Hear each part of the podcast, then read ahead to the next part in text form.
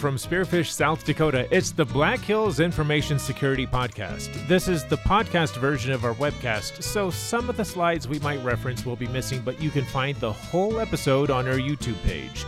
This is Endpoint Security Got You Down? No PowerShell? No problem with Marcelo Salvati. Enjoy.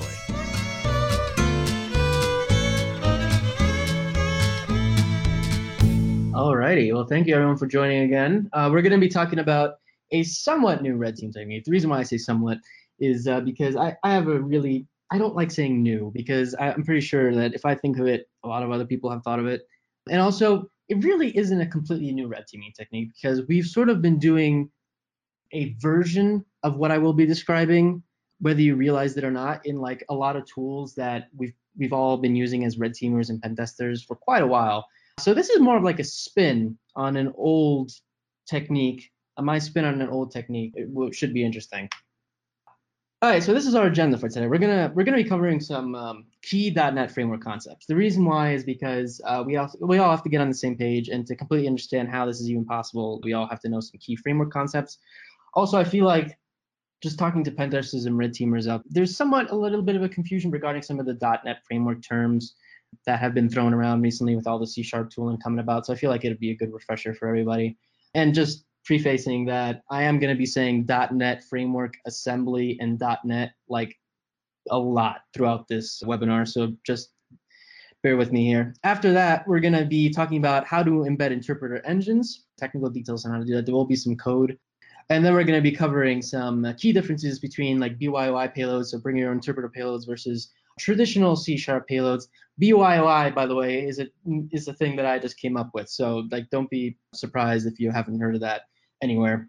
And then we're going to be talking about the new Silent Trinity update. So Silent Trinity is the tool that I wrote. It's sort of like a post exploitation tool that tries to weaponize some of the BYOI concepts. It's been around since last DerbyCon, but it was essentially beerware. It was like in a POC stage. So with the new update, it brings it from beerware to alpha, which is, a, is sort of a big jump. We're then we're going to be doing a demo, and we're going to be talking about some detection mechanisms, and then we're going to be going with the Q&A. So first things first, we got to understand what is a .NET assembly because I feel like a lot of people have heard this term been thrown around a lot and not actually understood like what it is. All you really need to know is that a .NET assembly is a blob of precompiled code that any .NET language can interpret and execute. That's a very high level description of what that actually is. And we're not going to be getting into the details of like the .NET assembly format just because like that's that's not eh, for the sake of this webcast that'll take way too long. But all you really need to know is that any .NET language can interpret and execute any .NET assembly. Okay. So how do you go about generating a .NET assembly? Well, it's pretty easy actually. So you take any .NET language, so we're going to take C Sharp in this case, and you compile it into an executable using Visual Studio or CSE.exe, which is the built-in compiler for C Sharp. So you compile C Sharp into a .exe, and you and that .exe is a .NET assembly. Okay. Here is where things get a little bit interesting because if you compile C Sharp into a DLL, that DLL is also a .NET assembly. So from the .NET framework's perspective, the .exe and the .dll are the same exact thing because they're both have been compiled from a .NET language, which in this case is C Sharp. So that's an, a key distinction. A really important concept to understand is that .NET assemblies are not the same as native exes and DLLs. So by native exes and DLLs, I mean executables and DLLs compiled using C or C++. Okay, the format is completely different. So just because they have the .exe extension, they're, they're not the same thing. So if you compile a .NET language into an assembly, that's going to be a completely different format as a native exe and DLL. Okay, so that's just a thing to get out of the way. So as I said earlier, like a, an assembly is something that any .NET language can interpret and execute. So let's take a look at some of the .NET languages here. So we got PowerShell, we got C Sharp, and we got F Sharp. So these are like the three officially supported Microsoft .NET languages that I'm aware of at least. There might be others that I might have missed. These are the ones that I know of. So these are all .NET languages. What's really interesting is that there are other .NET language, third-party .NET languages as well, such as Iron Python. Iron Python is just a Python implementation, uh, Python, uh, the implementation of the Python programming language on top of the .NET framework. Okay. There's also Booleang, which is somewhat of a lesser known third-party .NET language, but it's very, very interesting from an offensive tradecraft perspective, and we'll be talking about that later. And there's also Iron Ruby. So like, if you want to write Ruby while accessing the entire .NET API, you can totally do that. The key thing to understand here is that all of these languages are built on the same exact framework. They're built on the .NET framework, okay? So what that means is that because of that, these languages are completely interoperable with each other. So you can embed C Sharp into Python, Python into C Sharp, or rather, sorry, PowerShell into C Sharp, C Sharp into PowerShell, and it'll just work because they're all based on the .NET framework, okay? And they're all bound together by a single unit of execution, which is the .NET assembly, okay? So that's just the important thing to understand here, is that these languages are completely interoperable with each other.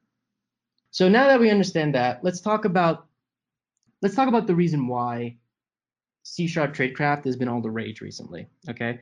And I think this is another core concept to understand when it comes to C Sharp Tradecraft because it all really the root of why it's so appealing for red teamers and pen testers is because of this single function called assembly.load. Okay, assembly.load is magical because it, uh, it it accepts among many other things as the first argument a byte array. So the implication of that is that you can just feed it raw bytes of a .NET assembly, okay, and it will take those raw bytes, load that .NET assembly in memory, and now you have full access to all of the code that you've defined in your .NET assembly. And remember, like, how do you generate a .NET assembly? You generate that by compiling any .NET language. The, the de facto one is C Sharp, okay? So this is really at the core root at why, like, C Sharp is really, or really any .NET language, really is appealing from a tradecraft perspective because this one single function really is, when you go to think about it, the equivalent of having reflective DLL injection and reflective PE injection built into a language and into a single function. Because a, as we talked about previously, like a C sharp DLL is a .NET assembly. A hey, Marcelo, a quick question. Yeah. A comment, uh, not much of a dev. Does that essentially mean you can write PowerShell, pepper it with Ruby and Python, then compile it into a .NET compatible EXE and it will just work? Yes. So incredibly enough, yes. That's and that's exactly what we're going to be talking about uh, later on. Only we're not going to be using Ruby, but we're going to be Iron Ruby. So it's important again. Like the distinction here is you would have to use Iron Ruby, obviously, not the original implementation of Ruby. The implementation, I think, at least, the original implementation of Ruby is based on C. So that's not a .NET language. Iron Ruby is based on the .NET framework. So yes, as long as it's a .NET language, it can it, they're completely interoperable with each other. And this is at the this is exactly what this webinar is going to be about and we're going to be talking about a little bit of that later only with iron python as opposed to ruby. Are there any other jason are there any other questions before i go on by the way? Uh, just one more. I think this so flood the mem memory space byte array with a nop sled then followed by the payloads? I, I think they're trying to figure out how this works uh, no, you literally just give assembly. So the assembly that load function just accepts a byte array. So you can literally just give it the raw bytes of a .NET assembly, right? So you compile C sharp into a, a .exe. You can just read the, the raw bytes of that .exe and feed it into assembly.load, and it'll work. Gotcha. I think we're good. So this is so again like this is really the at the root of why C sharp tradecraft is so appealing because this assembly that load function is built into the language, okay? And, and so I, am just, I keep saying C sharp, but just keep in mind any .NET language has the assembly that load function, okay? But you just, it, it's a, it's basically reflective DLL, reflective PE injection, built natively supported by a programming language, okay? And there are a lot of implications to that. One of them is that this allows embedding interpreters and engines within other .NET languages. And incredibly enough, you've probably all done this at least once or twice using a tool that uh, a lot of pen testing and red teaming tools in a certain way or fashion. So de facto example of this is using something like Powerline. So and or something like NPS, for example, not PowerShell. So Powerline is just a C sharp executable, okay, that embeds a PowerShell run space. So it's embedding the PowerShell runtime inside of the C sharp executable, okay? And the reason why it does this is to bypass people who have locked down PowerShell.exe. So Powerline is basically meant to run PowerShell without PowerShell.exe, okay? And the reason why you can do this is because PowerShell and C Sharp are both .NET languages. So they're completely interoperable, which means you can totally embed just the actual PowerShell interpreter runtime or whatever you want to call it. I guess run space is the is the actual term in a C Sharp binary and just execute PowerShell code. You can even do the reverse. And you've done this a lot in a lot of PowerShell, offensive PowerShell scripts. A lot of pow- offensive PowerShell scripts do this in order to access native methods, with the exception of like the PowerSplit stuff, which uses like a whole different thing. But you can embed C sharp code in a PowerShell script. So like the example on the right here. So that's just literally copy and pasted a C sharp class into a PowerShell script. And then all you do is call this add type function. Now this add type function goes out, calls csc.exe, which is the built-in C sharp compiler, which is installed by default on every Windows machine, dynamically compiles that C sharp code, calls assembly.load in the backend to load it into your current PowerShell runtime. And now you have just magically, that all happens at the backend. After that, you just have magically access to all of the functions that you defined in your C sharp code. And this is mainly used to call native methods. And by native methods, I mean like low level 132 API calls that usually are needed to like inject shellcode and that kind of stuff. So this, you've been doing this in one way or another already. Like this is not something new. But the thing is this, right? There are more than just PowerShell and C Sharp language. Like the PowerShell and C Sharp are not the only .NET languages, right? There are there's F Sharp, there's Iron Python, there's a bunch of third-party .NET languages that we can do the same thing with, okay? And from a red team tradecraft perspective, the advantages of doing that are enormous because as of right now, all of the defenses that are in place for PowerShell are confined to the PowerShell runtime. Okay, they're not built into the .NET framework itself. They're not built into the underlying framework. So that means that all you have to do to get around all of PowerShell's defenses, so AMSI, script block logging, transcription logging, module logging, constrained language mode, all of those go away immediately the minute you switch to a different .NET language. So C Sharp, for example, was the, and that's why we're seeing this huge tooling migration towards C Sharp right now, because C Sharp is by far like the most similar language to PowerShell. And hell, you even needed to know C Sharp somewhat to do certain things in PowerShell. So like it was just like an, an the the most logical jump, right? But it, it's not only PowerShell. Like you can use Iron Python, and because these are completely interoperable with each other, you can embed Iron Python in PowerShell. You can embed PowerShell in Iron Python. You can embed C Sharp into Iron Ruby. You can embed Iron Ruby into Booleang. Like th- th- these whole, all of these are interoperable with each other because they're based on the, the same framework. Okay. So the problems. Okay. Well, before I jump into that, actually, so the, the main reason why you'd want to actually do that though is because C sharp is a compiled language as opposed to Iron Python, which is a scripting language. And we'll talk about like, and from an operational red team perspective, like that is a, that is sort of a big deal. So you can use the Iron Python scripting language natively on Windows by embedding it in a C sharp binary. Okay. And we're going to be talking about how to actually do that now. And that this is really at the core about of what Silent Trinity does. This is this is the core concept that Silent Trinity uses. Okay. Uh, So- Marcelo, a quick question. Yeah. Yeah, sure. Can you can you nest these indefinitely, such as embed Iron Python into Iron Ruby, into Booleang, Yes. into PowerShell? Absolutely. This is the this is the fun part. It's called an engine inception. You can nest multiple engines within each other. I think Iron Python has like the best implementation of this because you can literally embed infinite amount of engines within each other if you wanted to for some reason. Like I'm not I'm not sure why that's a thing, but you can embed an Iron Python engine within an Iron Python engine within a C sharp binary within like a PowerShell script if you wanted to. And that's actually that's incredibly enough, that's how the PowerShell stager for the new Silent Trinity update works. So yeah, you can totally embed multiple engines within each other. I think you're blowing a bunch of minds right now. Yeah. Does the target does the target need to have Python binaries to run, or does the embedding take care of those dependencies? so we're gonna actually talk about that right now.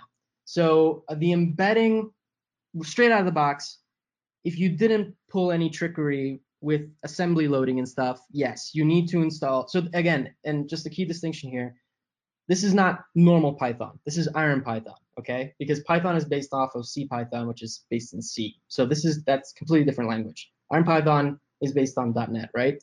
But natively, so you can't run native Iron Python scripts on Windows because when you embed the engine, it requires four DLLs that are not present on Windows by default, okay? So, and these are the DLLs. So there's IronPython.dll, there's IronPython.modules.dll, Microsoft Dynamic, Microsoft Scripting. If I recall correctly, two those two Microsoft DLLs are signed. Don't quote me on that. The IronPython and IronPython module DLL are not. So it when you embed an engine within well, Py, IronPython engine at least within a C sharp binary, these four DLLs are required. Okay. So how do you get those DLLs to run? Like how do you how do you get them on the target system, right? There are a number of ways. Like you can, I mean, from an operational perspective, like I don't it wouldn't be like it wouldn't be great if to call like your target up and just say, hey, can you install Iron Python for me so I can like run my malwares, right? So we need to figure out a way to run Iron Python natively without the actual installation process. Well, these four DLLs are the only thing that are actually required in order to spin up an Iron Python engine within a C sharp binary. Okay, so traditionally, the way you did this in any really .NET is in C sharp specifically is use something called IL merge. IL merge, really high level, just takes all the assemblies that your C sharp DL that your C sharp executable needs to run and just merges them within the within that a single binary itself. Okay, and does some like hooking stuff so that when the C sharp binary actually runs, it automatically just loads them from the binary resources. Okay, but the problem with IL merge is that it actually is really hacky and it doesn't handle a bunch of edge cases and it also has absolutely it doesn't handle at all support for dynamic languages and by dynamic languages i mean like scripting uh, .NET scripting languages such as like F sharp and Iron Python. So IL merge is out of the question. What's great about C sharp though, there was this one guy who wrote C sharp book and posted this on an MSDN blog, this technique on an MSDN blog. Turns out in C sharp, and again, like these APIs, this is just these are just .NET APIs. So when I say C sharp, it's the same thing in like F sharp or PowerShell or Python. There's this one hook. It's called the assembly resolve hook. Okay, and this hook gets called, this function gets called every time .NET fails to resolve an assembly. Okay, so when you run it's your C sharp executable with an embedded Iron Python engine, it's gonna try to call assembly.load on those four DLLs automatically because they're just a required dependency, right? Well, the problem is if they're not installed in the GAC, which is basically like the equivalent of like the path on Nix system, where it, like all of your .NET assemblies, all of the default .NET assemblies are in the global assembly cache, which is called the GAC. The C sharp will call the assembly.resolve function every time it fails to load an assembly. So what we can do is we can actually hook this function and add our custom logic into it. So whenever C sharp fails to resolve an assembly, it will call this function. And this gives us an incredible amount of flexibility because you can just throw your logic in this one function and you can just uh, and return an assembly assembly.load and just call assembly.load once you once you actually pull down the DLLs and automatically C sharp will just load the assemblies for you. And this is exactly what Silent Trinity does. So Silent Trinity has some logic in this uh, my resolve event handler function, which is which is basically just a hook on the assembly resolve method that downloads a zip file, an encrypted zip file. Now that's that's part of the new update, which we'll talk about later. Automatically unzips it, sees if the requested assembly is in the zip file, and just loads it dynamically into memory. Okay, so whenever the Silent Trinity C sharp stager fails to resolve an assembly, it will download it directly from the server because we can put any and that's just like one possibility right because you can put any custom logic in this one event handler which is fantastic and then after that all you really need to do is just called python.create engine. Python is a uh, is a type of the IronPython that hosting namespace. Um, so python.create engine that embeds a Python engine, and then you just call engine.execute, and that will just literally run Python code. So in this case, I'm just printing what to the screen. So that that's literally all you need to do, which is fantastic at, at a really high level. Once you do that, you can just throw Python scripts at that engine and it'll just execute them. So this is this is taken from like the message box module in Silent Trinity. It's literally like seven lines of Python. Like it's probably going to be like four if you get rid of the the, the spaces. But the you're just calling the CL you're just importing the CLR module, which is Iron Python's way of referencing assemblies. Okay, so you do CLR that add reference system Windows Forms, which references the Windows Forms assembly. You just import the class that you need from that namespace, and then you just call message box on it. So you're you're now you're dynamically executing .NET assemblies from an uh, dynamically executing .NET APIs from an embedded Iron Python engine within a C binary, which is pretty legit, I think. Yeah, go ahead. So we got a couple of people are asking, wouldn't requirement of additional DLLs that are not native permit the red team to just monitor for those DLLs and just negate execution? Yeah, so the thing is this, that's sort of the problem that we're facing right now because there are no optics. There's not a good way of determining which assemblies like you you can okay, so there's not a good way of detecting specific assemblies that are getting loaded reflectively. Okay? So you can do it. You can detect it using event tracing, and we'll talk about this during the detection phase of this webinar, but you can do it using something called ETW, which is event tracing for Windows. The problem with that is I don't think there is a tool right now that allows you to capture this information at scale. So in an organization, like you won't be, you just won't be able to do it. And the reason why you can't detect these assemblies being loaded is because there aren't any optics into the .NET framework right now. Because like if we, let's go back to this chart. Remember like we're now like way beyond PowerShell. Like we're just in a completely different dimension than PowerShell. We're actually talking directly to the .NET framework from a third-party language that doesn't have any of those defenses built in. So there are no optics in place for that right now. So we're just completely bypassing PowerShell, all of the PowerShell defenses with a third-party language because all of those defenses are built into the PowerShell runtime as opposed to the underlying framework, if that makes sense. Yeah, I think we're good. You can move. Sweet. So, like, so at this point, we've embedded an Iron Python engine. We've res- we've solved the problem of natively executing Iron Python scripts on a Windows machine and dynamically resolving assemblies. We can just throw Iron Python scripts at this one C sharp binary and it just dynamically execute them and dynamically call net APIs. So from here, like this is just a, a really dumb example, but you can do anything that PowerShell can do using Iron Python.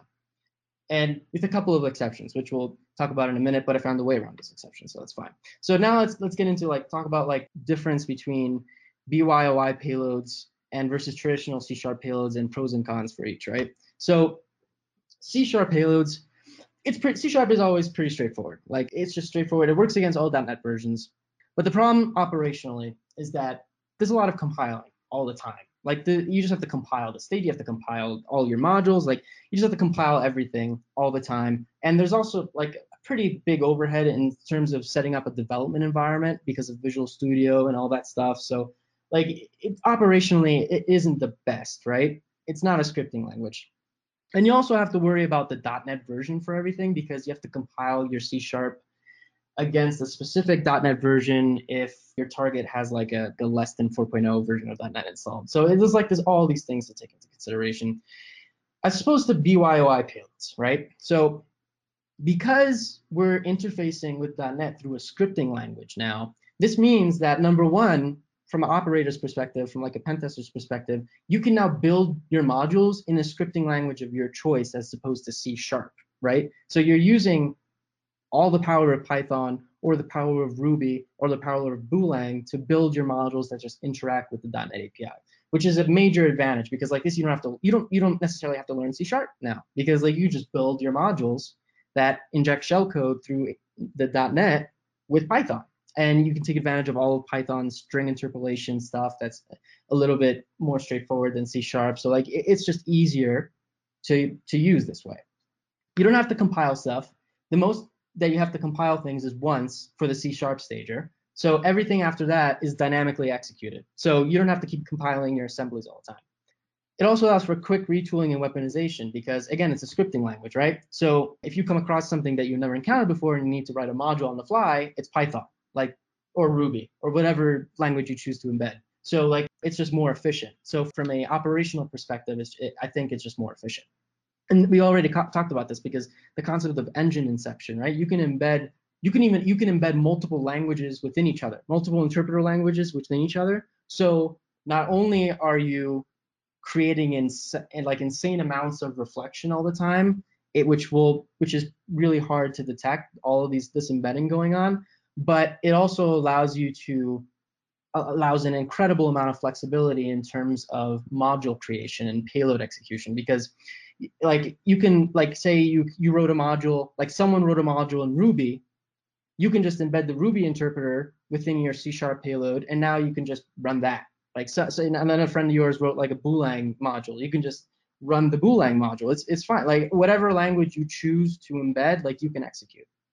And there's also the the fact that there's ephemeral code slash modules. So what I mean by that is when you execute Python code through an embedded interpreter, from my understanding, my current understanding of this, which might change, and from the code that I've seen, is that after the actual Python gets executed, it's get it gets garbage collected, which means that the Python code that you're executing should not be an even in memory. Like it only executes in memory, and after it finishes executing, it just disappears. So if you went to actually perform memory, live memory forensics on a incident where something like this was running on, and you didn't capture the memory, the memory at the exact same time as the module was executing, that your code, your malicious code was executing, I don't, I'm pretty sure you will not even find it in memory. So it's it's like this whole, it's where it's a whole different ballgame. There, there are some downsides to using BYOI payloads though. The main is the main downside as of right now is that it usually will not work on .NET less than 4.0. And the reason why is because there are certain there are certain keywords like there's there's dynamic keyword that was introduced in .NET 4.0 that allows all of this stuff to work. However, I, I think I have figured out a way to get around that, but it will require a decent amount of time and effort. So, but as of right now, none of this, like Silent Trinity, won't work on machines that have .NET version installed less than 4.0.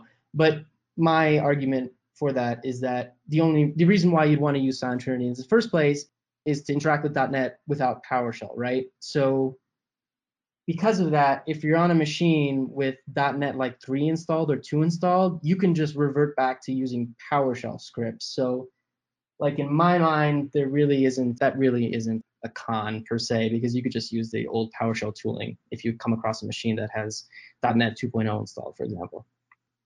So, and this brings us to Silent Trinity. This is the tool that I've been talking about, I've been developing for quite a while now. And um, it sort of tries to weaponize a lot of these concepts. And we're going to be talking, and let's really quickly, I'm going to be demoing this in a second.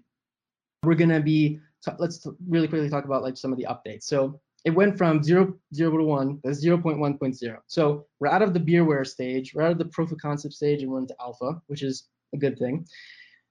A lot of big updates. So the first one is that the, the comms between the C Sharp stager and the server are completely encrypted using elliptic curve Diffie-Hellman key exchange, which is a hell of a mouthful, AES-256 and HVAC. So it uh, uses public key cryptography, and everything's completely encrypted, including the staging. So the actual zip file with the DLLs that it gets sent down to the client, that's all encrypted.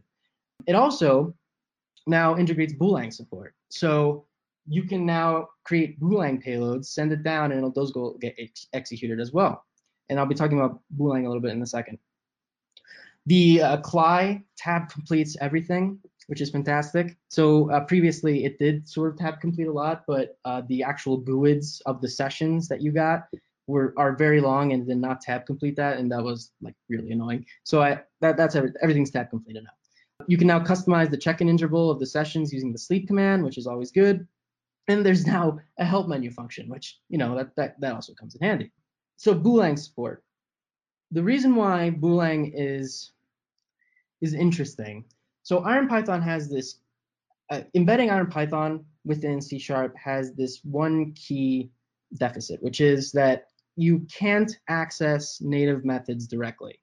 The reason for that is because in order to import functions in native DLLs, which you can do in C Sharp, it needs a third-party module, as in not a third-party module, rather a, a module in the in IronPython standard library. When you embed the IronPython engine, it does not have access to the standard library anymore, which is fine because you could just use .NET to accomplish everything that you needed to do. So it's fine. But the problem is that one CLR module it was required in order to access native methods. So to call like all the functions that injected shellcode, for example, to call all the low-level functions to do like crazy like crazy stuff that we could have we could do like inject mimikatz and all that stuff.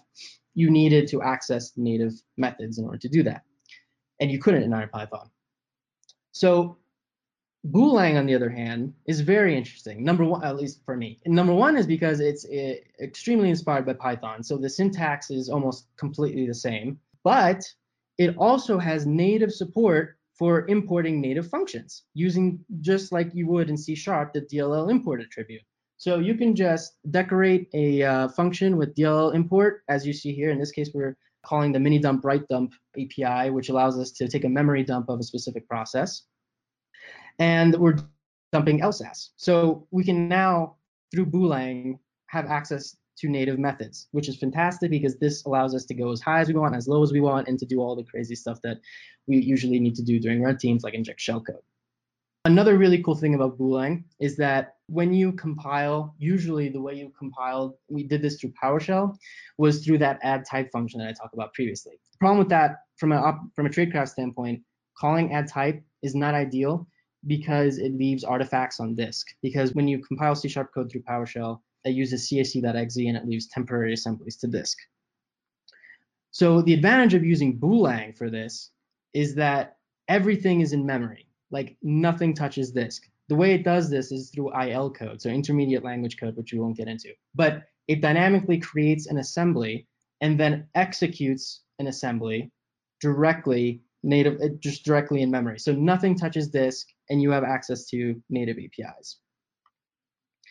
Demo. Okay, the first thing I'm going to do is start up Silent Trinity.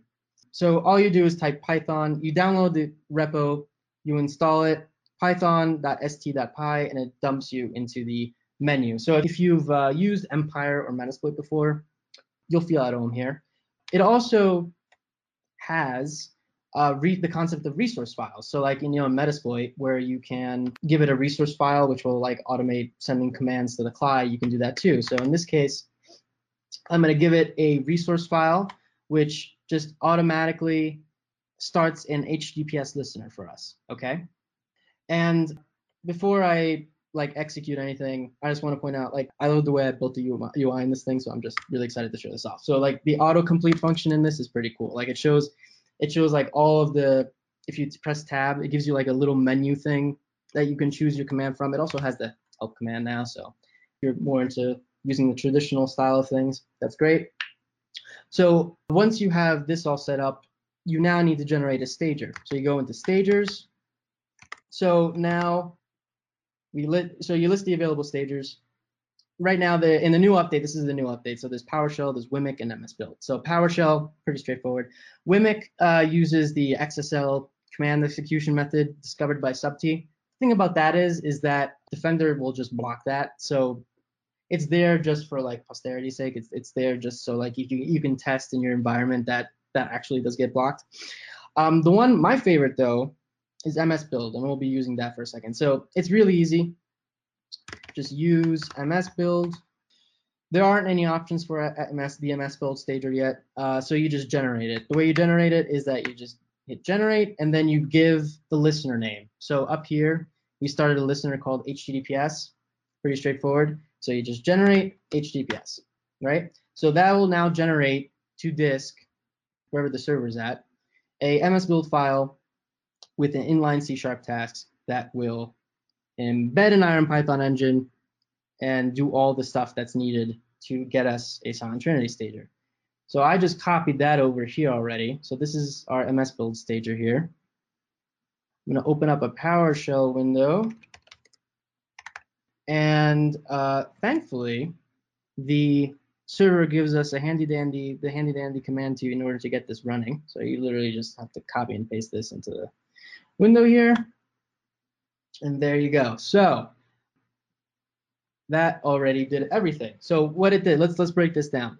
So first thing it does, it does an HTTP post request to the endpoint on the server in which does the public key exchange. Okay, so it does the key exchange, it then generates a shared key, and then once we did that, it downloads the encrypted zip file. So it got downloaded 1, 1.9 megabytes, which is the zip file containing the assemblies. Then it embedded the IronPython engine. C Sharp automatically resolved all of the necessary assemblies inside of the zip file.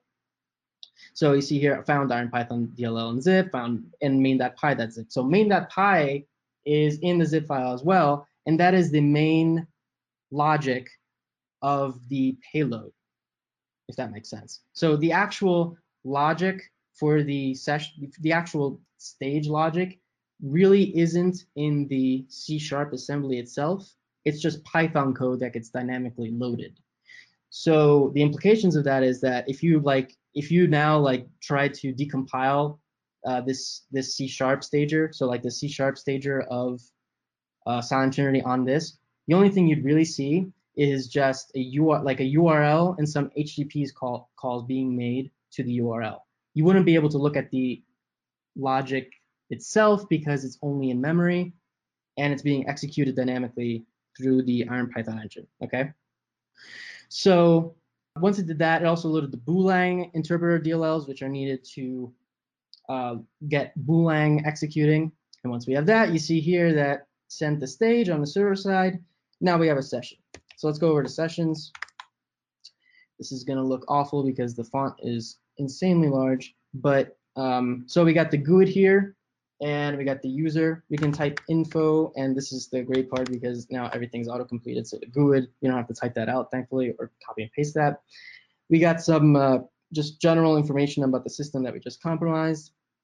And now the fun stuff, right? So we get over to modules. We list out the modules. So now, if you used Silent Trinity before, you'll see that it's a little bit different here because you got the Iron Python modules, and then you got the Boolean modules. So you have a choice of like, and both of them have pros and cons, which we talked about. Like you can't really call native methods with the Iron Python modules, so you kind of have to use the Boolean modules for that. But just to give you a demonstration real quick, I'm going to use the, the Iron Python message box module, okay?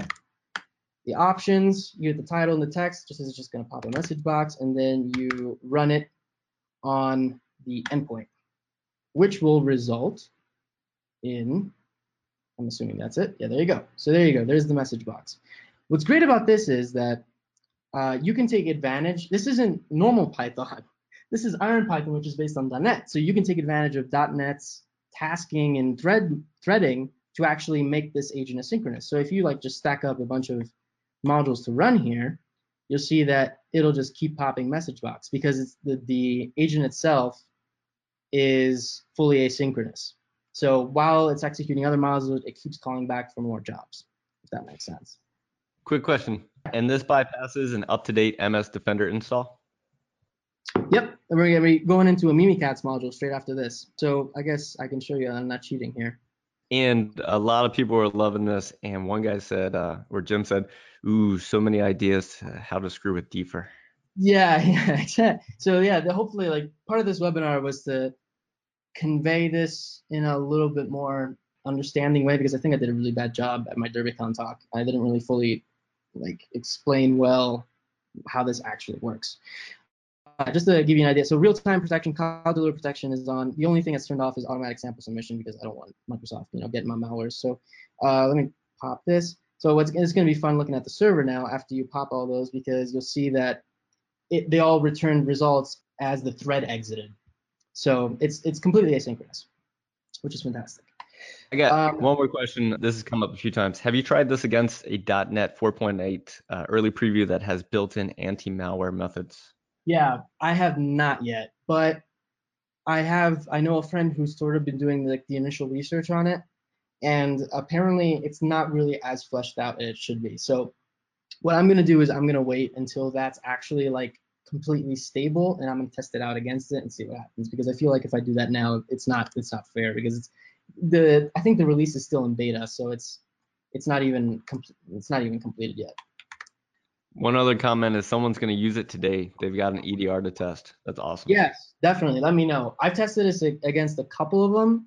Uh, my recommendation to testing this against EDRs is to use the MS Build Stager because if you use the PowerShell Stager, it's sort of the it's the, the PowerShell stuff is only there for convenience. Like it's sort of defeating the purpose of using PowerShell if you use this tool. So, and speaking of that, we're gonna jump right into a Mimikatz module. Okay, so we got the IronPython Mimikatz module here. Okay, so it runs the standard privilege debug, secure LSA, yada yada yada. Log on passwords. Not in high integrity. All right, wait. Let me start a administrator PowerShell session so I can run Mimikatz. Okay, let me just copy and paste this. So now we're gonna get a session running as local admin. Okay, so we got a new session here. Um, and just before I do that, so it like Empire, if it's in a high integrity process, the uh, session will have like a little asterisk in front of the user. So that's just a quick way of doing it. So let's try to run this on the new session now. There you go. We've run Mimikatz in, so breaking this down, okay? We're using C Sharp, inline C Sharp task within an MS build file that embeds an Iron Python engine that executes Python code, which then embeds another Iron Python engine that executes the actual module that we send down. Okay. So let's talk about. So I think uh, that's pretty cool, and there's like a bunch of other modules as well. uh, I'm gonna show you the the uh, mouse shaker one because that's just funny. So we get this is a Booleang payload now. Did I do that on the right thing? Yeah, there you go. So you can see that my mouse is now going crazy. Um, so that's a, a Booleang payload uh, that uh, executes Booleang interactively on the fly. And there's a bunch of others. Like I could probably be here all day. Execute assembly. If you're familiar with like that, the Cobalt Strike execute assembly command, that's exactly what it does. takes a C sharp executable and just executes it in memory. And again, the reason why we can do this is because these languages are completely interoperable with each other, right? There's an inter internal monologue. Let's talk about detection for a minute. So what's really interesting, actually, this is MS build. So all right, let's see. Let's open up Process Explorer real quick. There you go. So properties. Does it have yes? Oh, and oh, damn it. Okay, wait one second. Let me start this as administrator rights. So Process Explorer, for those you don't know, Process Explorer can view loaded app domains and assemblies that are being used in .NET processes. So uh, if you just go over here to the MS build task that we spun up, you'll see that the .NET CLR is loaded, right? And this is sort of the main problem that I'm going to tackle uh, now. Well, not now, but like after I get done with this webinar. But um, so you can see here that in the app domain, we have the IronPython assemblies loaded and the Boolean assembly is loaded, which itself really isn't a IOC per se. But the thing is, they're not image backed, right? So these you can see because these all of these other assemblies have an image backing, so they have an assembly on this. These don't. The reason why is because they were dynamically loaded, right? So that's one possible IOC, right? Another IOC is obviously the name Silent Trinity, which okay, that's a dead giveaway. But uh, PE loader. So this PE loader right here is actually a modified version of Sharpsploit's portable executable loader, which is what's used in the Mimikatz module to load Mimikatz, right? So it's, it's, a C sharp P loader. So if you're using just the standard Sharpsploit library, you would see that uh, that would that would be Sharpsploit in there. So that's another potential I see. So the current problem right now with Silent Trinity is that it loads everything in a single app domain. So if you went to actually inspect the process and you actually went to uh, dump all the assemblies that are loaded, you will see that like a bunch of known malicious C sharp libraries and and uh, assemblies are loaded, right? I have figured out a way around that because apparently you can embed Iron Python engines within a different app domain. So what that means is that, and this is something that I actually wanted to get working for this webinar, but I just didn't have enough time to figure out some of the bugs that I encountered. But what that means is that you can spin up a separate app domain for each executed module. So when the Mimikatz module executes, for example, it will be in a separate app domain, and then after it executes, the app domain will get unloaded. So when you actually go to inspect the process, you won't see the Sharpsploit module loaded unless you grab it right when it's executing, which is almost impossible because it takes like a couple, only like a second to execute. So you can totally do that. And I am like almost 95% there. I just need a little bit more time to figure all the bugs out. So this is one potential IOC, which you can detect using Process Explorer or something. The problem is at scale, this doesn't really work that well. And we're gonna talk about that in a second. So let's go into detection. Is the silent trinity in the task manager part of the de-weaponization? I'm not exactly sure what uh, that means, but I'm gonna assume he means if he can see it in the task manager. Um, if not, I mean, so depending on how you execute the stager, you could like if you just run uh, if you just run the sound Trinity C sharp binary, you'll obviously see the C sharp process, the sound Trinity process. But the thing is, like, you can embed it in in PowerShell, you can embed it in MS Build because like it, it this stuff executes C sharp. So you'd be you'd be only be able to see like MS Build.exe or PowerShell.exe, if that makes sense. And then uh, uh, app whitelisting has been coming up a lot. So have you found app whitelisting like Bit9 capable of blocking this attack, ignoring the implication, implications of EDR detection? Yeah, so I have tested this against a number of EDRs. The thing is, when whitelisting is involved, I mean, like like any other, I'm gonna go back to the uh, yeah here, like any other uh, like binary. Like this is the this is the Silent Trinity C sharp stager. Like it, that's just a C sharp assembly, right? Uh, this is the MS build stager. So in order to get around whitelisting, you, you just have to use like a, a known whitelisting bypass, which is why MS build is built into Silent Trinity. The M, the MS build stager that I just showed you here, that's a whitelisting bypass. So I know it actually does get detected on some. This thing does get detected on like a couple hours, but this is just a straight up whitelisting bypass. There really isn't, because there are no optics in .NET right now, there really isn't a way for EDRs to hook into the .NET framework, the underlying .NET framework, in order to actually detect this stuff. And this is where like this detection slide comes in because so .NET 4.8, as as it was brought up, like has AMSI integration already. Now I'm gonna wait until it's it's just full like fully stable in, and then test on Trinity because like uh, the beta I feel like would, would give me like false confidence and stuff. So I'm gonna wait until that's done. Uh, there has also been a lot of awesome um, like proof of concept detection mechanisms being done by Manifestation and Ryan Cobb's SpecterOps. So Manifestation came out with the collect.NET events PowerShell script that hooks into ETW, which is a basically a low-level logging mechanism of Windows. That's probably like the most high-level way of describing it. And you can actually enumerate uh, assemblies being loaded in real time by hooking ETW. Uh, the problem with this is there really isn't a tool to do this at scale. So like for enterprise stuff, like it's not feasible to do this. Um, so we have to wait until Microsoft implements optics into .NET in order to for like security EDR solutions to actually support uh, detecting this these kind this kind of stuff. CRABS ETW is basically a C++ wrapper on uh, for ETW, as the name implies. Uh, so potentially you could like write a tool for your organization that does this in C++. Um, but like, yeah, that probably is going to take a decent amount of effort.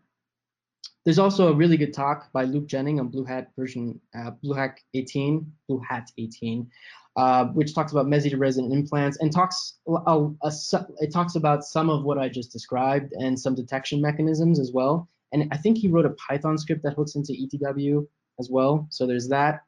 Uh, Countercept, uh, which I think is an MWR company I might be wrong, but quote me on that. Uh, did a really cool blog post on hunting for Silent Trinity, which actually has some of the uh, detection mechanisms that I uh, just told you. And also Ryan Cobbs, big shout out to him because he put together the Sharpsploit library, which is what allows the Mimikatz thing to run currently.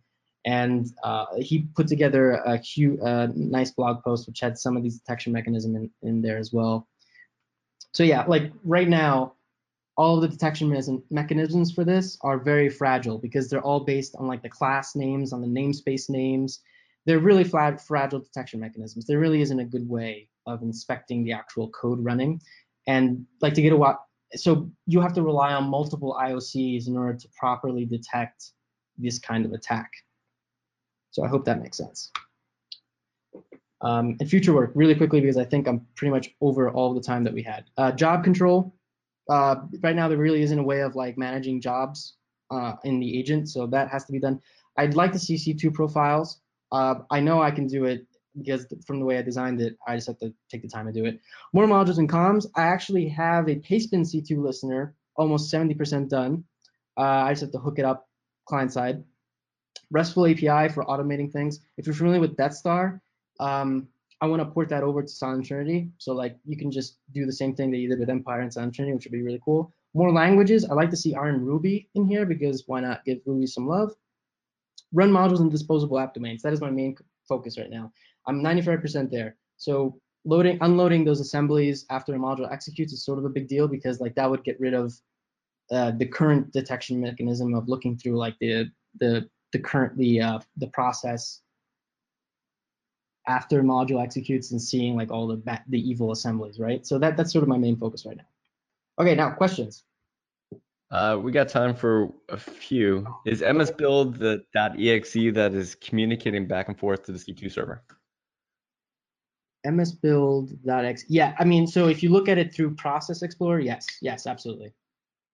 There was one here. Let's see. He hated you. There we go. Uh, he he says he loves that he hates you right now. I think.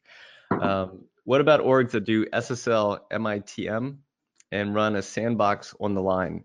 Are you capable of encrypting the, the zip file and decrypting on pull? Yeah, that's exactly what this new version does. So uh, the new version has fully encrypted uh, communication between the server and the client. So if you inspect the wire, you'll only see just blobs of data being transferred back and forth via HTTPS. Um, you won't be able to see any of the actual stuff, like the actual stuff, because it's all encrypted using a public key exchange. And then somebody wants to know what your Twitter handle is on. Uh, uh, what your uh, Twitter handle is. There it is. Okay. Let's see. And there was a lot of questions. I mean, the consensus from all the questions coming in is that this is amazing and really awesome, and you're you're blowing a lot of minds of like uh, defense and defer guys and people, and they're trying to figure out how to do this. So, uh, any final words or thoughts um, for today's webcast? Um, I would probably say uh, to the defensive guys that don't worry because this is we're, we're going back to the cat and mouse game again because of the ANSI integration of the .NET. The problem with that is it's in 4.8. So unless Microsoft forcibly updates all of the .NET framework versions on Windows 10 machines to 4.8, I'm gonna probably guess like it'll be a problem like having .NET 4.8. but like you'd have to update your entire organization's .NET framework version, which it can be done probably. I don't know. Uh, that that's the only thing. But uh, at the end of the day, we're going back to the cat and mouse game. So this is basically the era of when PowerShell offensive tradecraft was discovered. In a couple of years, this is going to be this is probably going to be shut down at least partially. All right, so this was a Black Hills Information Security webcast. If you need penetration testing or threat hunting or red teaming, don't forget us at Black Hills. And then uh, this will be available on our YouTube channel, and we'll also put it on the blog. Marcelo, thank you so much for joining us today, and yeah, thank, thank you, you all for listening. Yeah. Thank you. Have a good day. All right. Bye, everybody. Thanks for listening. Remember, if you enjoyed this podcast, to leave us a positive review on your streaming service.